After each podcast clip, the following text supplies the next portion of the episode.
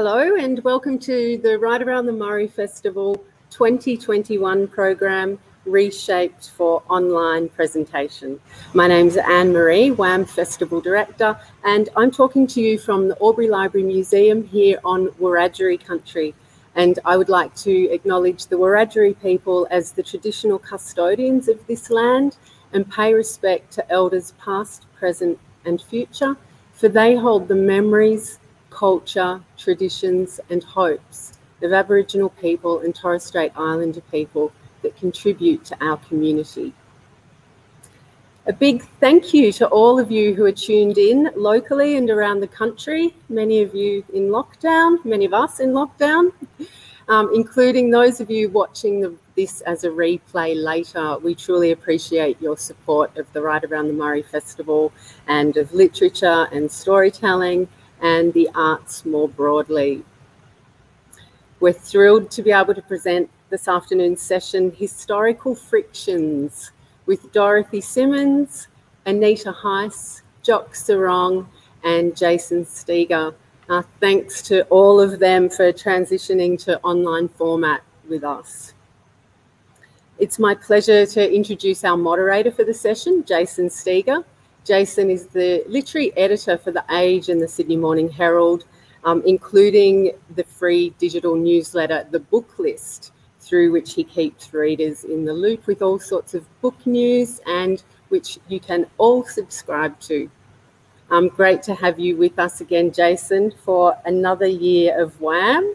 Thank you very much, Anne Marie. It's great to be second... with you. Yep, thank you. And um, great session last night. Great to have you here for your second session in the program. It's lovely to be here. Before I hand over to Jason to introduce our panel, I'll remind listeners that you'll be able to type questions for the panel at any time using the chat bar on the right side of your screen, um, just as long as you're logged into Google. And Jason will come to your questions toward the end of the session. So enjoy this conversation, everyone. Over to you, Jason. Thanks, Anne Marie and hello everybody. Um, I'm speaking to you from the land of the Yalukit Willam clan of the Boonwurrung people, and I pay my respects to their elders past, present, and emerging. Historical frictions. Uh, we're going to be discussing many issues this afternoon. And I mean, apart from anything else, it's tricky to decide what constitutes historical fiction. There's a, a, quite a generous historical fiction prize, actually, the ARA Historical Novel Prize, which gives $50,000 to the best novel. Uh, was won last year in its first year by Miranda Riwoe for her novel Stone, Sky, Gold Mountain, which was about two Chinese siblings on the North Queensland goldfields in 1877. But the interesting thing about the prize is that it defines a historical novel as, and I'm going to quote here, one in which the majority of the narrative, i.e., more than 50% of the events described, must have taken place at least 50 years before publication. So if you accept that, that means something for example, uh, Jonathan Franzen has a new novel called Crossroads, which is coming out in a couple of weeks, and that's set in 1970 in America. So Jonathan Franzen is now a historical novelist. Um, we have. Uh, I'm going to. There's another interesting comment that I read from um, Geraldine Brooks, the Australian author who has written several uh, acclaimed historical novels, and she says the thing that attracts me to historical fiction is taking the factual record, as far as it is known, using that as scaffolding, and then letting the imagination build the structure that fills in those things we can never find out for sure.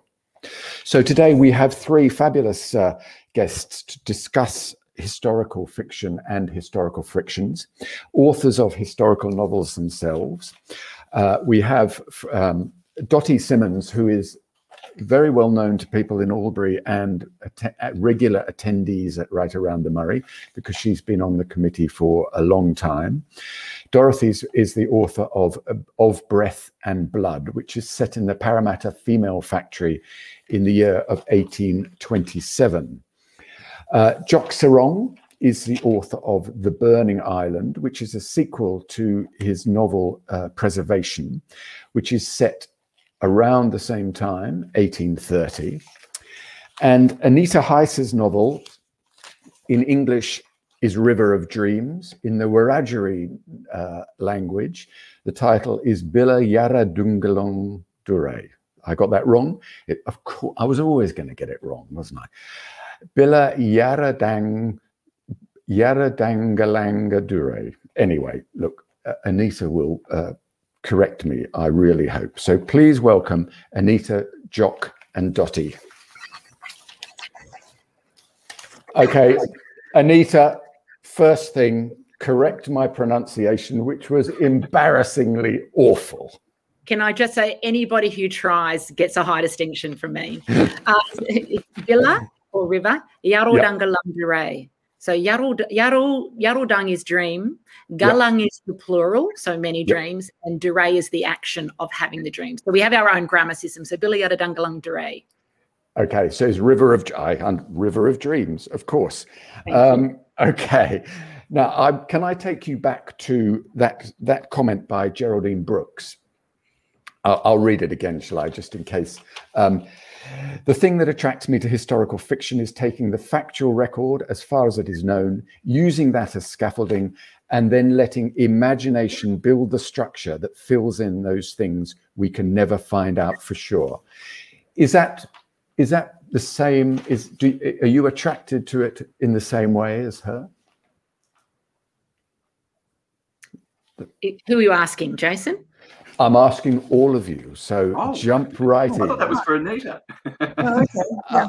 Uh, I'm I'm happy for Anita to go first. Is that well? I would say yes. I think um, I, absolutely. I think we can only work with what we what we know in terms of documentation, mm-hmm. recorded material, uh, what we have in terms of oral history, which of course, you know, increasingly has more value in, in Western society. And then I think the joy for the writer is being able to imagine, um, imagine the opinions and the values and the landscape and so mm, forth mm. outside of what we've got that's concrete knowledge. So um, I, I, I do subscribe to that to that uh, that way of thinking that, that Geraldine yeah. said. Yeah. Yes. Um, you, you go, Dottie. I, I, was just going to say, yes, I go along with that too, but you can extend that because you can think of, you know, the, a stave and a bar of music. So you've got the, the factual lines going across, which indicate the framework in which you're working, but you can make up the tunes in between. Right. Yeah. I remember thinking when I um when I started writing preservation, I'd never written historical fiction before, and I had no idea how to approach it. And the the mental image that I had was this idea of pillars, and that and that I was stringing coloured lights between them. So it's very much like the scaffold idea, I suppose, that as far as I was concerned, the things that could be reasonably ascertained had to remain in place and not be tampered with. And that in the in between, in the gaps, there was the job for imagination. But the, the great danger, I think, is that when you do that, anything that's written on a given subject in history adds to the great mound of stuff that's known about the subject. And the further back that recedes into the past, the less people are able to distinguish what is researched and tested and known and what's been made up. Mm-hmm. So you have an enormous responsibility not to mess with the foundational parts of the story. Mm-hmm. So those, so it's it's not a free for all then. No, I don't think it is at all.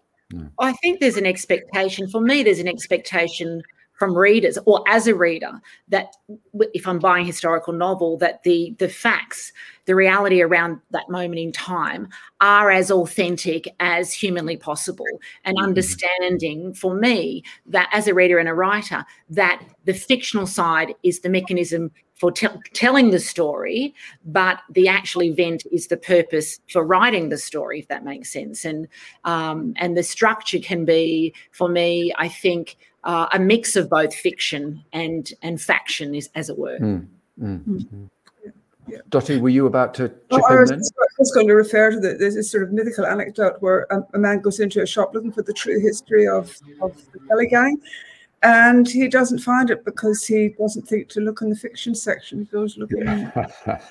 yes, yeah, that's very true, isn't it?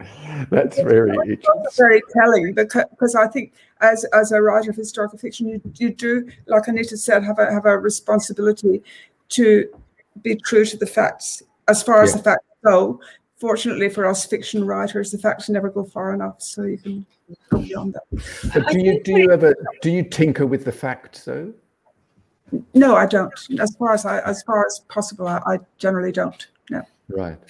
It, I think sorry, I was just saying, I think on top of that, the reality, I think many people choose historical fiction as a way of learning about history and engaging with history, mm-hmm. as opposed mm-hmm. to you know a textbook or you know any other non-fiction work. So I, my feeling and my thoughts is if this is the only time that they're going to read about for example the great flood of gundagai then i want to make sure they get as much of the story as possible in the format that they want to learn in or they want to engage with. So i think for authors we have that level of responsibility and accountability because this may be the only time that many readers engage with the kind of story that we're writing Mm.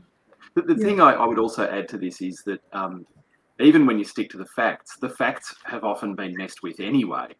Hmm. Um, and when I wrote preservation, I, I, studied, I was working off a diary, and, and for the third book, I'm working off a diary again. And the diaries are full of self serving stuff and outright propaganda. Yeah. And when I did preservation, I spoke to Yuin people about their version of the story, which had been handed down really accurately over whatever that is, 220 years. And they said, look, it's completely different. It's none of your business, A, but B, it's completely different. Um, mm. So you have to be very careful not to assume that you're starting from a reliable base because you might not be anyway. Mm. Well, the recording of history, as we know, is completely subjective because the way in which the colonisers remember and record history is significantly different to the way in which colonised peoples remember and record history. So it's also we, we it's a great point you've made, John. I mean, we read through a lens uh, and we write through a lens. And I guess mm. we just need to be conscious of, as you say, that the documents that we're reading and how we use those and how we interpret those, because they've already been interpreted through somebody else's lens. Yes, because that's, that's the important thing that that it's not just the fact, it's the, not just the facts, it's our attitudes towards the facts, how we interpret those facts that change, and that's where you get the notion of, of, of rewriting rewriting history and so on. And that's where, yeah, I think you do have that responsibility to be essentially authentic, I think. Um, and if, if you're not going to be, then you you make it clear that you're not going to be.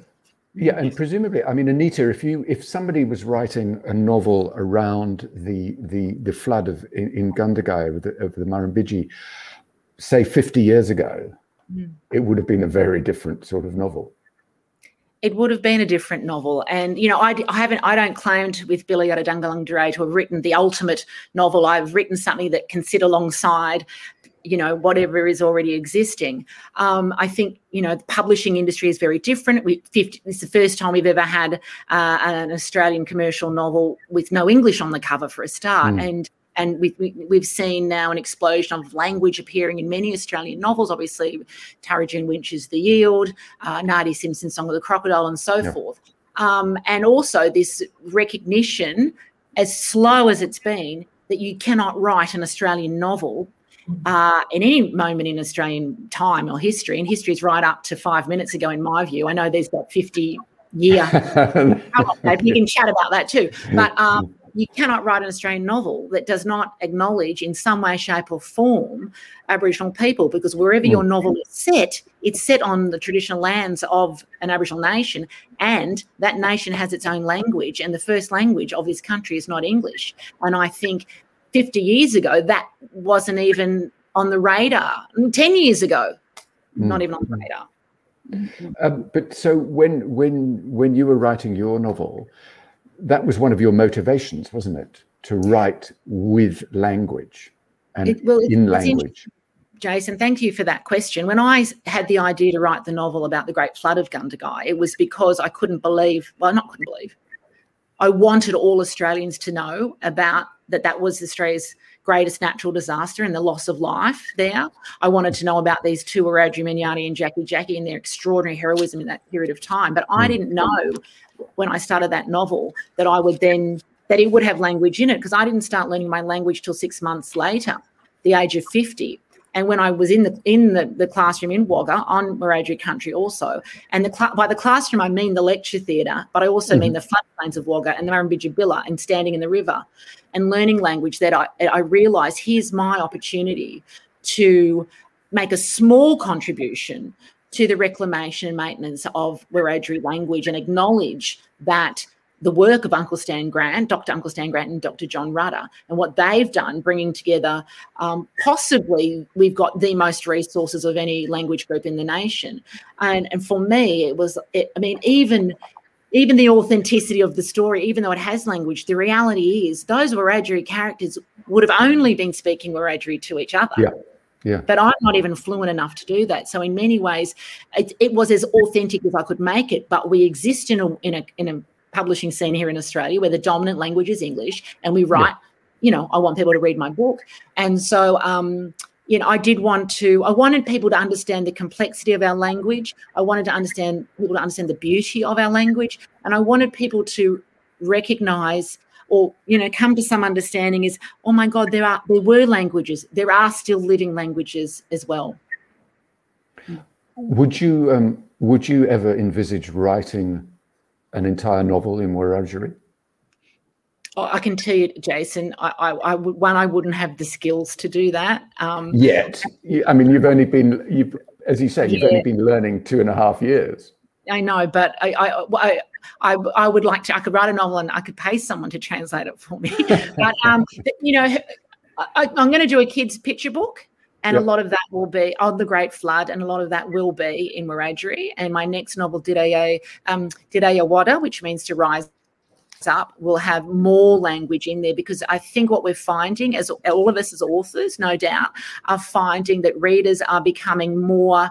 I don't think we've had enough faith in our readers to understand and believe and trust that they can be challenged and they want to be challenged. And so um, I, I, can't imagine writing 130,000 words in Wiradjuri. My English vocab's not that big.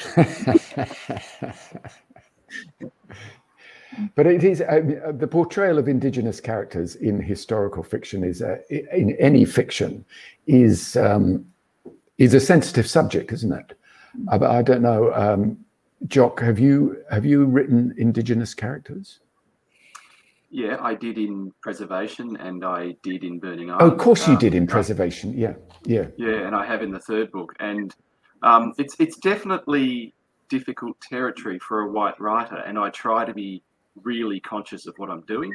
Um, I, I, think I know Anita, you wrote a little while ago about the topic of you can't have an Australian novel without coming to grips with the the indigenous aspects of the story you're telling, and, and I think that's entirely fair. And so, a you can't shirk it, but b um, when you grapple with it, you've got to do it, I think, with a lot of diligence and a lot of humility. In other words, making sure that you've done your homework about what you're talking about um, and consulting with somebody who um, whose story it is or whose authority it is to speak about it.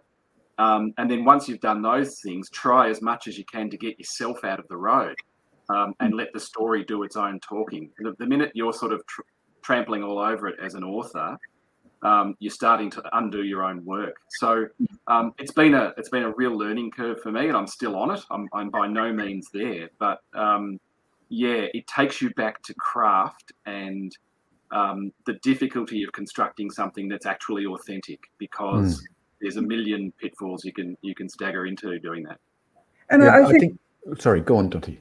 I was going to say I think there's a real parallel there between writing from that point of view and writing, writing historical fiction as well. Because in each case, you're making a sort of empathetic leap into another consciousness, maybe of, of another of another time, of another of another skin, and um, you know, I mean, because there's another brand. There's hysterical fiction where you've got low bosoms and people with with rapiers and things, uh, and and you know, it is quite different. That's just imposing our consciousness on on the past, or imposing our consciousness on, on indigenous people. And what you've got to do is acknowledge it, and however you do it, do it as honestly as you can, and make that leap and get your audience to jump with you. Yeah, and I mean, in in the piece that you wrote, uh, Anita, you you talked about um, non-indigenous people writing appropriately, And so, how would you define appropriately when when a non-Indigenous person comes to write about First Nations people? Um, uh, well, I, I, did want to mention Terri Janke's True Tracks, which has come out recently. And of course, she's done a whole range of uh, protocol guides for writers, for the Australian Society of Authors, for the Australia Council. And I, and I did a code of ethics checklist for the ASA many, many years ago. And I think, I mean, I would just ask uh, to, for people to consider the representation of the characters they're writing about. Is the work that they're writing empowering to Indigenous people? And, and what has influenced their concept of what their character looks like. I had somebody email me recently about something, you know, an idea for a story they were writing, and the Indigenous um, character came from a broken home. All these stereotypes, and I said, and I said, why does that character have to be there? Why can't the character be coming from a home like I did, which was full of love and and, and you know a completely different space? And when I've run workshops down in Melbourne, I, I've got on one side of the one side of the whiteboard, and also people wanting to write characters, Indigenous characters. And I said, I want you to write all the negative stereotypes you've ever heard about Indigenous people. And I, I, I, I, I read things that I didn't even know about myself. And then on the other side, I want you to write all the positive stereotypes you know about. And then I said to them, we looked at both sides and I said, why can't this is the side you need to focus on? This is why can't we create a whole wealth of information, a whole wealth of literature that focuses on the beauty of First Nations peoples rather than perpetuating through our own literature um, negative stereotypes and so forth. So I would recommend people who wanted to write to check out the Australia Council writing protocols, pull them down off the website. And I say to I say to authors who come to, to me at the eleventh hour when they want to slot in a character somewhere, mm. you need that needs to be in the planning of your novel. Whether you're a pantser or a plotter, that needs to be on your planning. You don't just at the 11th hour go, oh, I forgot to put in, you know, an Aboriginal character. And the other thing I'd say is if people are nervous about about how to approach writing about um, Aboriginal community, whatever, play that ignorance out in your character right as characters so i've read novels historical novels where there'll be a very brief mention or even contemporary novels a brief mention of mm. or there you know some very generic mention but at least it's there and that tells me that the author wasn't confident enough to delve any deeper but at least there's acknowledgement through their characters that oh yes this business is here now but there used to be this these people here then so that mm. there is some some recognition Right, right, yeah, and then and certainly there's um there's a very good scene in in your novel when when um, um, the character uh, Yindyamarra is out and um, he's sitting around with uh, some English uh, guys and an Irish guy, and and the Irish guy knows exactly uh, the experience of of dealing with the English, uh, you know, as colonizers and and exploiters and everything, and he and so the, it that's a very good scene in which you you indicate how sort of ignorant the colonizers are. I think mm. through I, I mean, through that dialogue between that very brief scene. Yeah, there's there are many ways to do it, and I I mean, I, we could do a whole a whole conversation on that. And I just think um, I'm not saying that people should give up trying. And I Jock alluded to this. I think my, my personal view is if you have no personal experience with it within with Aboriginal people on a day to day basis, or it's going to be very hard for you to write authentically. But mm. like anything, if I wanted to write a novel, I did with a, including a stockbroker. I interviewed some stockbrokers you know i go and spend time i learn there's so many ways to learn now you know there's over 7000 published aboriginal and torres island authors you can go to the go to the theater you can watch a movie there's really no excuse in 2021 for any australian author to um, make excuses, particularly in historical fiction, to say that they can't be part of a process of truth telling mm. through their through their own writing because they're nervous about writing about First Nations peoples. Mm. My uh, personal Yeah, yeah. Uh, Dottie, I'd like to ask you about um, the Parramatta Female Factory yeah. and and your protagonist, Anne Gordon. Um, yeah. So you chose a very real person from history. Um, and the way you've written the novel, you're in her head a lot of the time, and then you're using a lot of dialogue, um, uh, uh, particularly with the with the the inmates of the factory. What was it that appealed to you about Anne Gordon? I guess I guess what it was it was a number of things. First of all, was being put in that situation. You know, it's your first day in a new job, and mm-hmm. you've got a lot in your hands. How do you how do you deal with that? Uh, and the the other thing was reading what such facts as I could about her life. The parallel with so many of these women in the factories' lives really struck me, and that comes out particularly in in the central conversation between her and the fictional protagonist, who's called Molly Malone. Yep. And um, and she and Molly probably find they have much more to unite them than, than divides them, and that the, the division is, is, very much a social, a social construct rather than rather than um, rather than an instinctive thing or intuitive thing. So um, yeah, so Anne Gordon appealed to me from from that point of view because mm. because um, she was faced with this tremendous task, and I think she herself she was in that job for nine years, and and um, at the end of it, they, they fired her because the, the the governor and so on basically got rid of her because of a scandal involving her husband, mm. her, you know. So so again, it was, it was unfair dismissal, if you like, and yes. and it just struck me that she she represented so so much of of um of yeah, I suppose the feminist thing. Mm-hmm. Well, and and uh, the characters in your books, um, Anita and Jock, uh, Jock. Eliza Grayling is a very strong female character, and mm in in in yours, Anita, very very strong, determined uh, very strong, determined young girl at the start. Um, that was obviously, um, you know, you chose those characters with great care, I imagine. Yeah, I, I um, in the case of, of Eliza, I started with the premise that I wanted somebody to sail into the Furneaux Islands in 1830 and experience what an alien world it was. Um, to somebody from Sydney, to somebody from England. So, I, working backwards, I needed to create a character for whom that would be the biggest shock it could possibly be.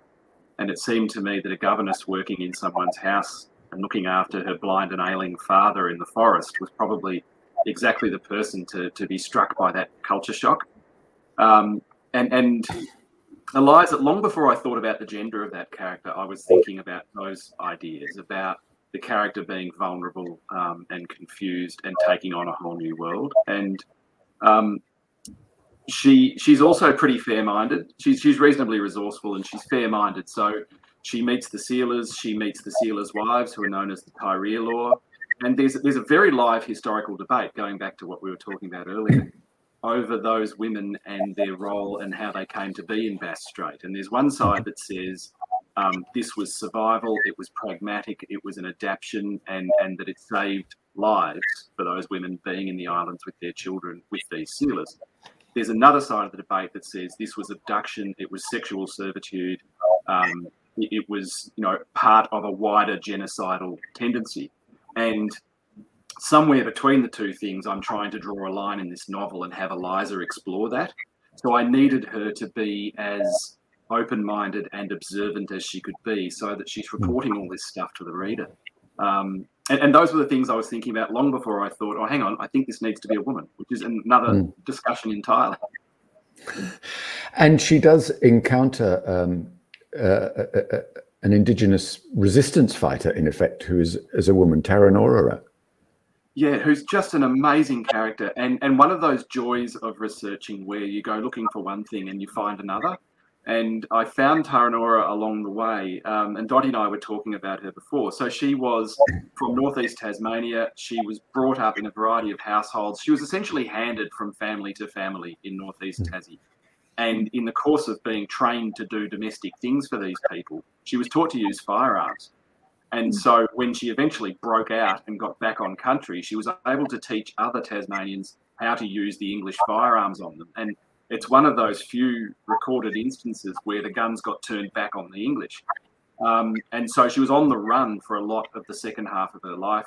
And Mm. the, one of the reasons I chose 1830 for the novel was that it was the year when she was on the run in the islands, and Mhm. there were boats out looking for her.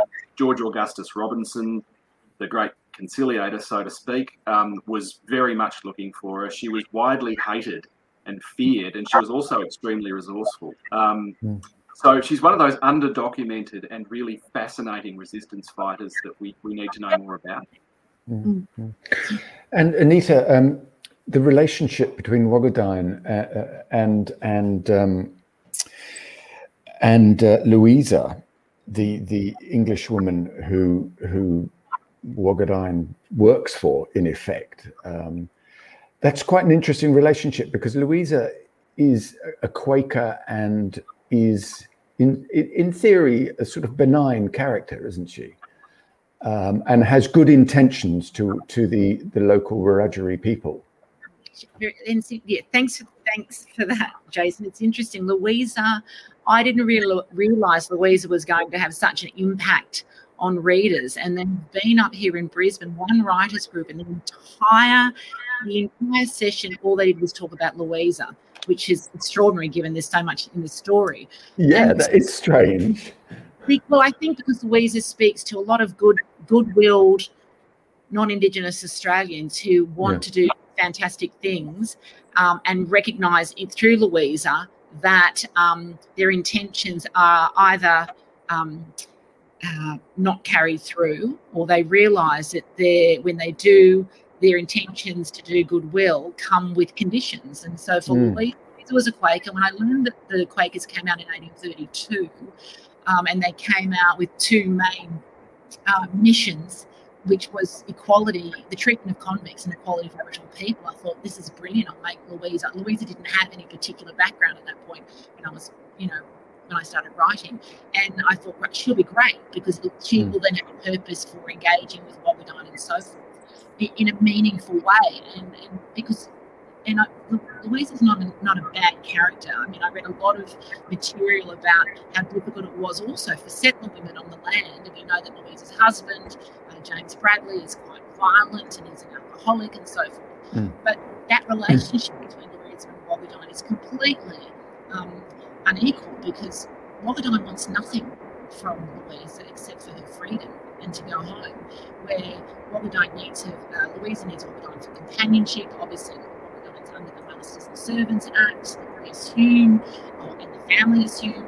And um, you know, we see we see through Louisa a whole lot of, for me, even in a contemporary sense, she actually reflects quite often in society today.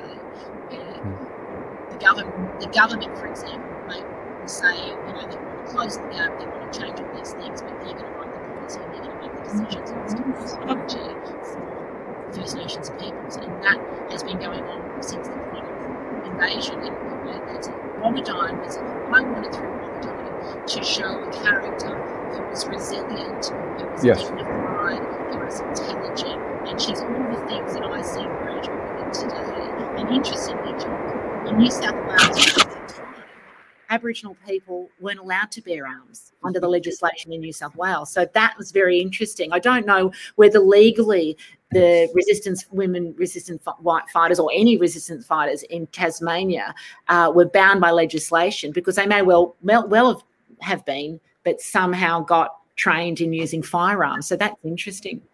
Hmm. Yeah, not that I know of on the legislative front, but yep, certainly um, there were people.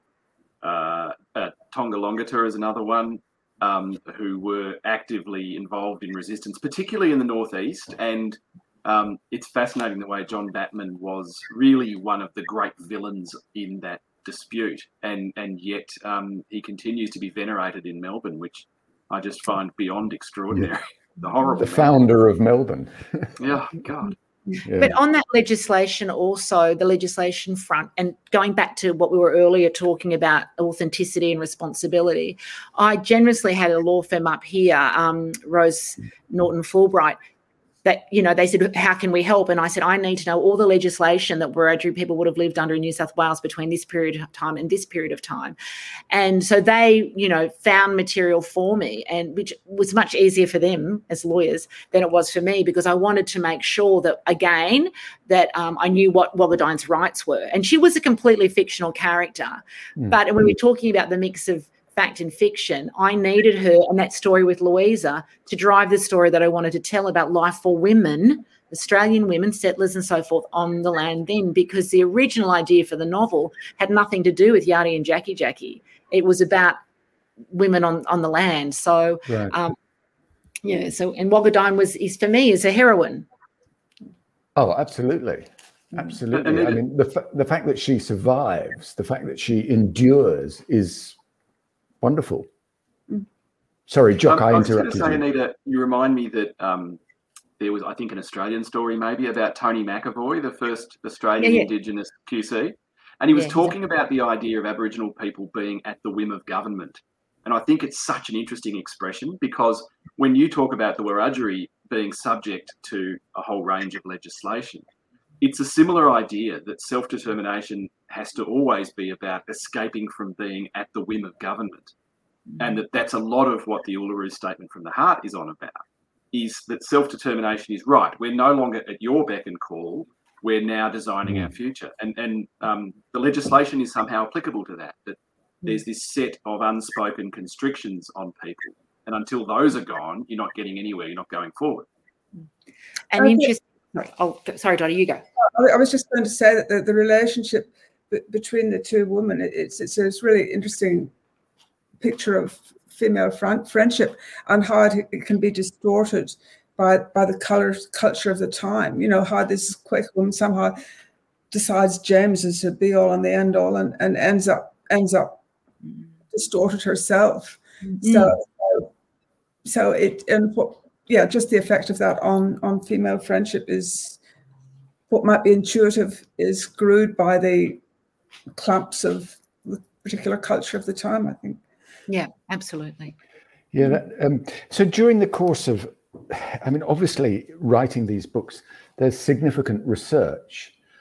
Um, can you tell us a bit about the research? Because obviously, Anita, you know, you you said you you you you learned the language, you you went to country. I think you even fell into the Murrumbidgee River, didn't you?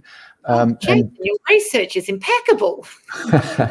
and Jock, obviously, you know the Furneaux Islands. Um, you know, you've obviously been there loads of times, and uh, because that certainly comes through, and and similarly in preservation, you know, the the journey, the walk, and and Dottie, the the, the Parramatta Female Factory. Um, the stuff about market day there, for example, is is extraordinary. If you could if you could tell us about the the the level and the amount of research that went into the books, I think that would be quite interesting. Okay, well, if, if, if I will I start. Uh, I, I, started really with with a visit to actual Parramatta Female Factory, you know, which which is quite quite a, an amazing building in itself. It's it's a Francis Greenway building. It's wonderful sandstone. And for, at the time when I was visiting it, there was a group called the Parramatta Friends of Friends of Parramatta Female Factory. They were, and they were they're uh, basically a lobby group to try and stop the buildings being taken over by various developers. And luckily, they were successful and is now a heritage item. Uh, and um, I think, I mean, my experience with writing is that that there's a sense of recognition. And I was looking at the wall, and if you looked at parts of the sandstone wall, you could see where somebody had carved their initials in there. You know, mm. really, and you'd think, well, who who was that person? You know, yeah. why did they, why did they carve their their initials? And I suppose that was the start of the process. And and there was also around that time, in connection with the Friends of the Female Factory, there was a, a touring exhibition which had photographs and images of the various women involved in, in the factory. And that again went with the idea of um, fictionalizing the woman whose story I tell, because some of those some of those pictures there were actual photographs of or images of the of the real woman there, but there were also just silhouettes, you know, just heads, and that was it. Uh, mm. And and then at range there's uh, you do your, your historical reading you look at um, you look at uh, there's a very good book called cargo of women by babette francis which and i was interested in, oh, yeah.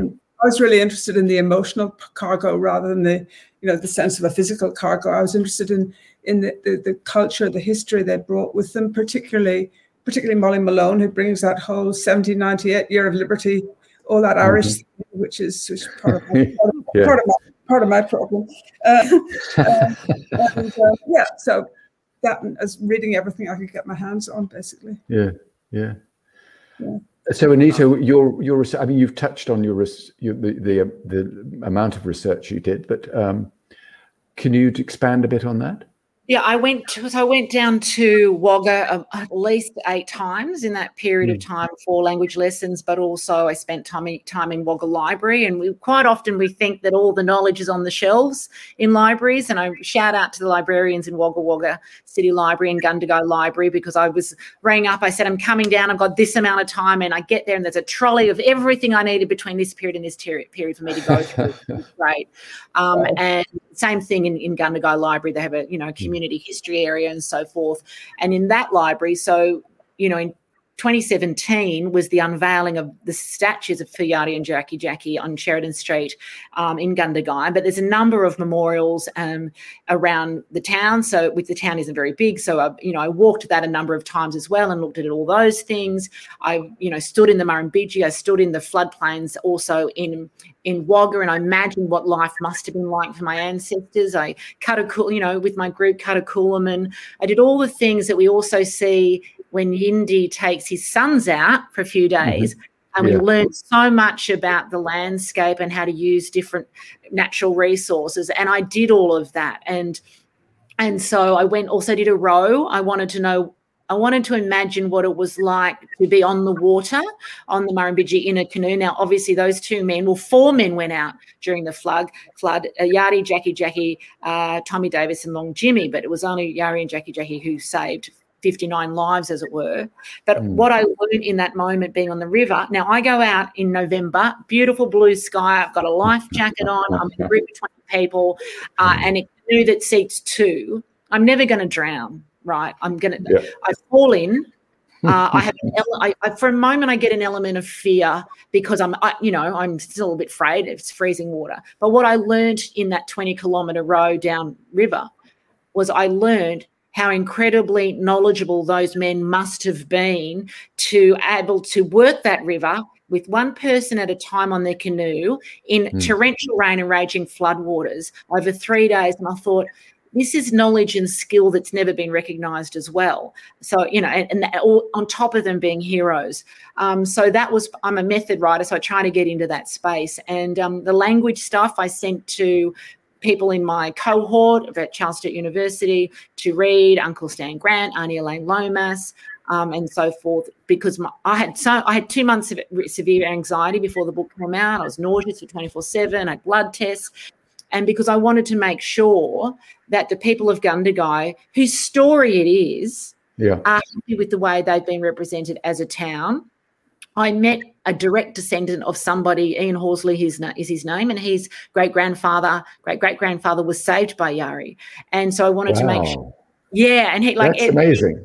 Yeah, and he is the most beautiful soul. His family have done, erected a statue on the family property. They've donated mm. a sundial to town and so forth. And he came along to the launch in Gundagai. And um, so for me, the research in any of my books is far more significant than the writing far more. Right. Takes me more time because I can write fast. Yeah. Um, and I'm a plotter, so everything's mapped out. Um, and so the research is is the stressful thing for me. Jock, what about your research? Um, yeah, I was just that... thinking about that, and and um, I agree with Anita very much that the research is, is the mountain from which you're kind of quarrying little bits of mineral, and um, I, I, often have these discussions in the editing process about um, you get sucked into including things in the novel because you found them in the research. Yeah, yeah, yeah this is just too good to pass up. I've got to put this on the page. And Mandy, who who is my editor and has been throughout, will she can pick those things absolutely remorselessly and say, "Get it out. It's doing nothing for the story. You just found it somewhere." and she's always right. Um, but I have this thing about what I call the White Glove Act, which is the the ability to go into an archive and get out the white gloves and find the original diary and carefully turn the pages and you know breathe in the cursive and, and all of that. And i've never been much good at it. And um, I, I, felt like i was just starting to get the hang of the white glove act when the pandemic came along and you couldn't get into libraries anymore. So that was almost going to be the threshold that i was going to cross. So what I have, I guess, instead of the White Glove Act is is what Anita refers to, which is the getting in a boat or walking a coastline. Um, and I've done lots of those things. And I think it's really important to make the point about historical research that it can be very experiential. It can be all sorts of things, quite mm. aside from um, pouring through archives. And um, it's evolving over time for me. So I am working through diaries, but I'm, I'm getting better at, at, researching online and um, perhaps getting a little bit better at not being so literal about the things that I find. Um, although you, you, do find absolute gems. And of course, truth is stranger than fiction. So often the things that you find won't work well as a fictional um, deployment because they're just illogical. They're, they're so incredibly random that, um, oddly enough, the fiction is more conservative than, than what actually happened. Um, but yeah, I, I, love that process, and I love the winnowing down from a giant amount of material to something that, mm. that at its core is about empathy between people. That that you can wander around in the documents as much as you want, mm. but if you're not bringing a reader to a point of understanding this person who's long since gone, then there's no point being there at all. And and and everything has to point back to that idea that um, I, as the writer, and you, as the reader, need we need to find empathy with this person who can't speak for themselves. So the so the emotional truths of yes. historical fiction are as important as the history, the the truth yeah, I think it's the, the whole history. reason you're there. Yeah, because it's really about how people change and how they don't change. Mm. Yes, yes. Mm. Or I, I sometimes think of it as: Are these people entirely different people, or are they us in funny clothes? And I, I still don't know the answer to be honest. but you you you obviously have been around the Furneaux Islands quite a fair bit. That's the impression yes. I got from the book, anyway. Um, yeah, no, you're quite right. And one of the things that um, really strikes me about that place, and and other writers, uh, Nita and Dottie, would would be struck in a similar way, is that um, it's physically beautiful. It's really entrancing because they're these huge granite boulders that, that produce this extraordinarily white sand. So the shallows are incredibly clear and, and the vegetation is reasonably undisturbed. So everything is in this gorgeous, pristine state. And yet, underneath all of that, there have been some really shocking misdeeds in those islands over, mm. uh, over history. And um, the way in which you physically experience a place and try to imagine what went before when there's no physical trace to, to hold in your hand. Um, that that's a really important process, but it's also a very uncanny feeling to know that you're 200 years down the track from terrible stuff, and that you're 20 or 30,000 years down the track from another entire civilization that that um, I don't have the expertise to see properly. Those mm. things are extremely humbling, I think. Mm. Um, I know this is probably a question writers of historical fiction uh, probably ask all the time, but are there are there um, other writers of historical fiction whom you particularly admire? Well, for me, I jump straight to Hilary Mantel. I think she's right. Yeah, but lots of others as well. Um, but they, they do vary. Like I mentioned the hysterical fiction thing as well, and I think mm. I think they're to be avoided. Really, they are they're they're they're the, the dress ups, not the not the be ups. Yep. Yeah. I have some specific books I like. Uh, obviously, um, Kate Grenville's The Secret River, I think was mm-hmm. extraordinary, mm-hmm. and the theatrical production in Sydney that Sydney Theatre Company did was just brilliant. Most of that was done in the Sydney language. I loved Markus Zusak's The Book Thief. Mm-hmm. I thought that was an extra that's in my top 10 and i loved Miranda's book from last year and i think yeah. the idea about is when you learn you know you learn i don't know that i would i wouldn't have picked up a non-fiction book to learn about the gold rushes in Queensland, and I mm. I, I hmm. could not put a novel down, and so yeah, they're just three. If anyone's looking for a recommendation, there's three. um, I'm a little bit more in the neighbourhood of, I, I guess, um, I'm trying to think of the right expression, but maybe narrative history rather than historical fiction. So, um, the, the, book that really affected me a lot was there's um, a, a, story of Burke and Wills written by a woman called Sarah Murgatroyd. It's called oh, yeah. Dig Tree. And she wrote it in about 96. She was quite young at the time and she was very sick and, and she died shortly after it was published. Um, but it is an extraordinary attempt to to marry practical research with um, what I was talking about, that attempt to understand people. Um, mm. It does it so beautifully and it's so readable. Uh, and mm. then hmm. there's all these great authors, historians working at the moment, like Clare Wright and, and Mark McKenna mm.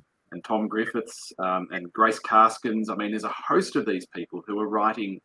Really accessible history. They're coming out of the academy, but it's not academia. It's um, it's really accessible writing, and that's I think, driving this kind of surge of interest in reassessing things.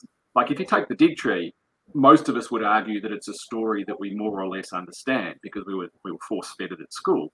But to have people come along in the 21st century and reappraise it and take mm. it apart and reassemble it um, is extraordinarily valuable. I think I, I, love that little sort of genre.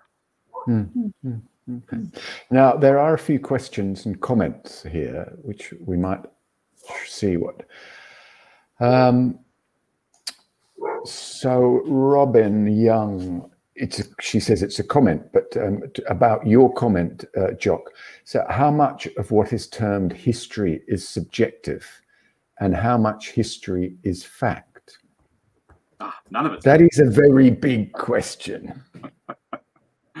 um, I think it's all subjective. I, I after I wrote preservation, I, I wrote a thesis about writing preservation, and and the idea was, yeah, how do you erase yourself when you write historical fiction? And the answer is you can't.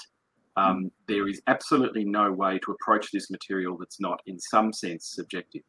Mm. Um, it, it's important to try, but um, you're never ever going to quite efface yourself, and that's true.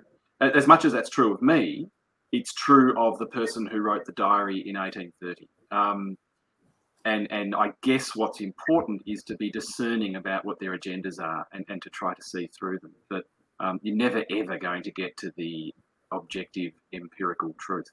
Mm-hmm. Yeah, there was an um, interesting comment uh, yesterday in our session about um, uh, complicated love, and Emily Maguire was talking about her family, and there are four four siblings, and she was saying, well um, you know, uh, uh, how I see my parents, my, all my other siblings will have a completely different truth about the parents and the mm. upbringing and everything. Completely different truth, and that must be the case with history. Mm. I mean, yes, you can say that so and so was killed at a particular moment in a at a particular place, but how that's written about changes everything. Well, if we all came back tomorrow and we asked all of us four and all those logged in to record the history of today, I guarantee you, I do this with my students, that everybody yeah. Would record it differently. There are facts yes. that can't be changed. It's Saturday afternoon. It's the Write Around the Murray Festival. We are the four panelists. We're all fantastic. Facts that can't be changed. And everybody knows the way that those facts are remembered. Like, and we, we, we're all recording it through a lens and we're yeah. recording panelists and other people are recording it as as you know zooming in and that's what makes it subjective we just need we i think readers need to be aware of the lens that the author writes through and we need we, sorry johnny I was just going to say that I, th- I think the other important thing is is that the relationship between history and myth and uh, constant myth making that goes on. Because if you talk, for example, like if I talk to talk to my aged mother, her recollection of things that happened way back when is nothing like my recollection of the same thing. So, so you know, you've got you've got this mythic evolution that happens over time as well. Yeah, it's a different. That means that, oh, sorry, Jason. I think no, one no, of the really satisfying ways to write and read history is to do it from multiple viewpoints, to, to bring in a number of voices looking at the same event. mm-hmm. because it's a bit like Emily Maguire's family. All of a sudden, you realise that it's actually five or six families. Mm. Um, similar thing happens. Or in my family, sorry. In my family, my view was I wrote an article for The Age about how I was dad's favourite not thinking it would upset anybody. And then I had a sibling that wouldn't speak to me for weeks. I was like, everybody knows I was dad's favorite, but clearly mm-hmm. everybody didn't know, or their interpretation of that rela- their relationship was so completely subjective. Yeah. Yeah. But that's one of the things fiction, historical fiction allows you to do as well, you know, to, to go to different characters and, and explore those those stories without necessarily being bound to a particular documented set of facts. Yeah, yeah, and I'm I'm always intrigued that um, you know now history books, as such, there are so many coming out that are uh, are um, revealing so much about stuff that you thought is was hidden. I mean, take Cassandra Pybus's biography of uh, of Truganini, for example. You know, who would have thought that there would have been this this new biography of her. Um, yeah, and, and also the whole idea that Truganini was the last Tasmanian. Yeah. You know yeah. what I mean? So we're still, it's clear that those books, even with new content, are, are needed because, you know, we're still using literature across genres to yeah. break down all those myths around the history because the history was recorded by the settlers. Yeah, yeah, absolutely. Now, there's another question. Oh, sorry, John, go ahead. Oh, I was just going to say that I, I think also um, the same process is happening in long form journalism. That hmm. in the last two days, there's been two ABC pieces one about the Carmody and Bustle families in Western Australia, and one about Tom Wills, who's the, mm-hmm. the so called inventor of Aussie rules. And both of them were stories about modern families discovering an ugly secret in their past and then taking the time and the care to go back to Aboriginal people and ask about those events mm. and and new and disturbing stories emerge. But there's an important process of truth telling that comes with it, and, and um, it's amazing that that is still happening and things are still being unearthed, and there's still big conversations to be had, mm. even after all this time. And, and you know, a lot of complacency gets swept aside. Yeah, I think that's right.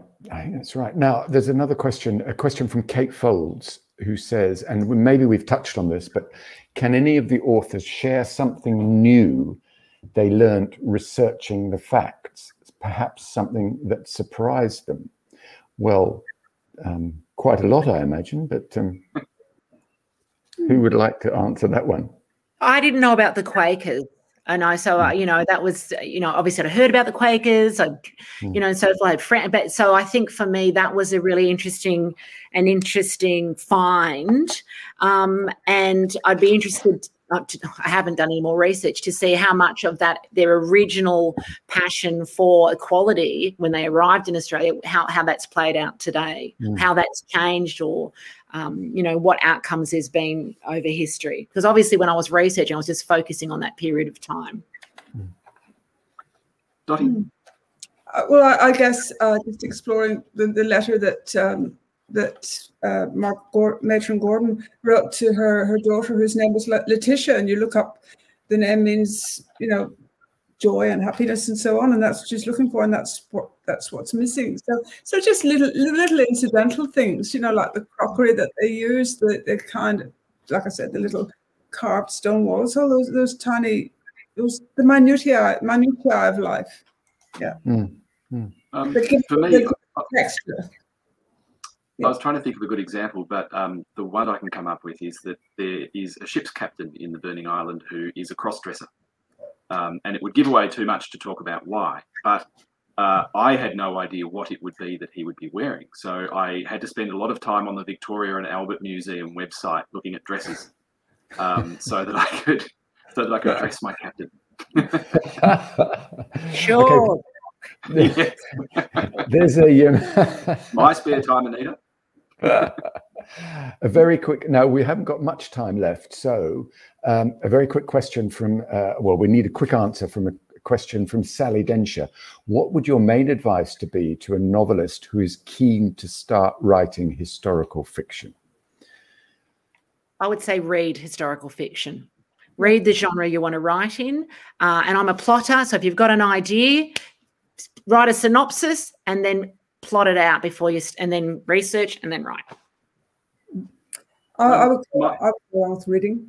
Yeah, just read and read and immerse yourself in particularly the period that particularly interests you. You know, whether you start with some something that relates to your own area of expertise, perhaps, um, or your own family, but find a connection.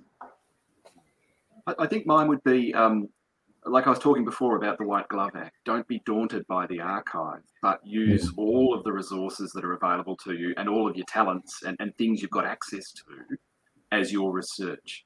Um, there, there are actually multiple ways into a historical story, not just the archive, as important as it is.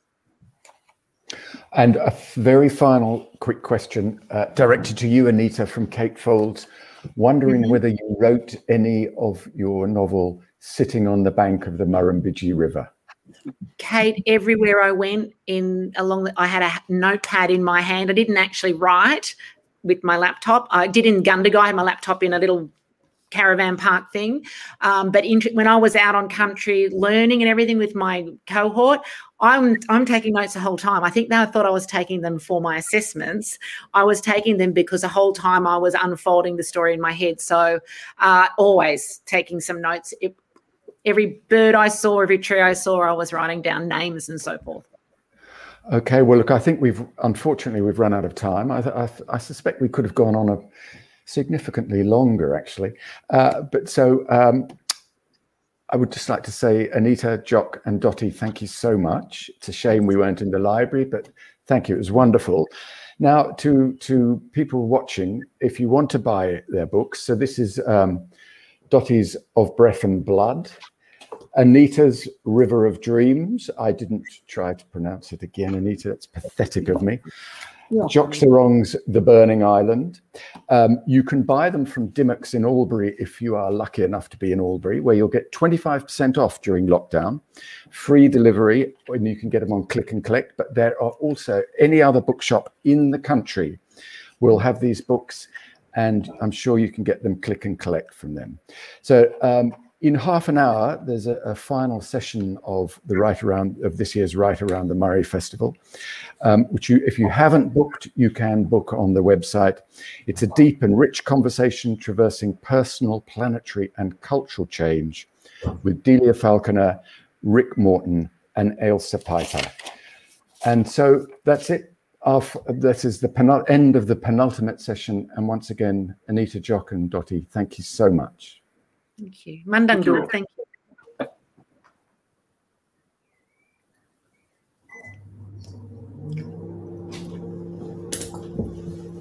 Done. Done. Well done.